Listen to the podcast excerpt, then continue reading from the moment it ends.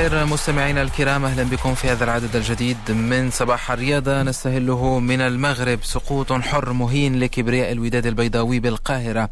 الفريق الأحمر خرج من الدور نصف النهائي بعد أن فشل في مجاراة إيقاع الأهلي المصري ذهابا وايابا. الجماهير الحمراء التي احتفظت بشيء من الأمل عقب الذهاب ذهلت لأداء لاعبيها أمس وهي تتابعهم في أسوأ نسخهم الإفريقية في العقد الأخير. أمام الأهلي باستاد القاهرة تأخر الوداد مبكرا منذ الدقيقة الخامسة بعد هدف مروان محسن وحين انتظرنا ردة فعل رفقاء رضا التجناوتي استقبل هذا الأخير الهدف الثاني من حسين الشحات الذي تلاعب كما أراد بيحيى عطية الله قبل أن يضع الكرة في الشباك بسهولة تامة. ما تلا ذلك كان أشبه بمباراة تدريبية بالنسبة لبطل إفريقيا ثماني مرات الذي أنهى اللقاء بإضافة هدف آخر من ياسر إبراهيم فيما ذلل الفارق للوداد زهير المترجي. الوداد ودع إفريقيا من الدور النصف وفتح الباب أمام مرحلة صعبة لإعادة البناء.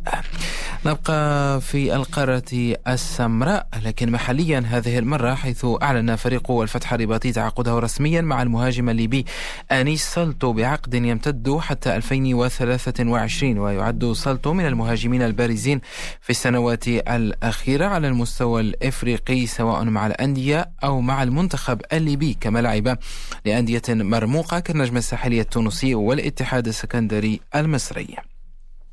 في أخبار الدوليين المغاربة أعلن النادي انترناسيونالي ميلانو الإيطالي الجمعة عن تعافي مدافعه المغربي أشرف حكيمي من فيروس كورونا جاءت نتيجة المسحة الطبية التي أجراها سلبية وأوضح الإنتر في بيان رسمي نشره على موقعه الإلكتروني أن حكيمي أجرى مسحة طبية الخميس والتي تم الكشف عن نتيجتها الجمعة وجاءت سلبية.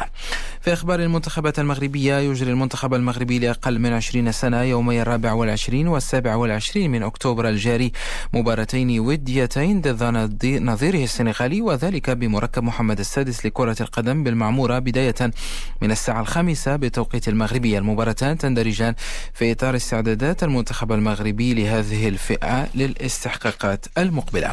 وفي تونس أعلن نادي الصفاقسي التونسي الجمعة عن أربع إصابات جديدة بفيروس كورونا في الفريق الأول. وحسب بيان للنادي فإن الأمر يتعلق بكل من محمد بن علي أيمن الحريزي عثمان ونبي. كامارا هؤلاء اللاعبون لم يشاركوا في الحصة التدريبية التي دارت الخميس. يضيف هذا البيان وارتفع بالتالي عدد المصابين بنادي صفاقسي إلى خمسة لاعبين بعد إصابة إصابة جاسم الحمدوني من قبل.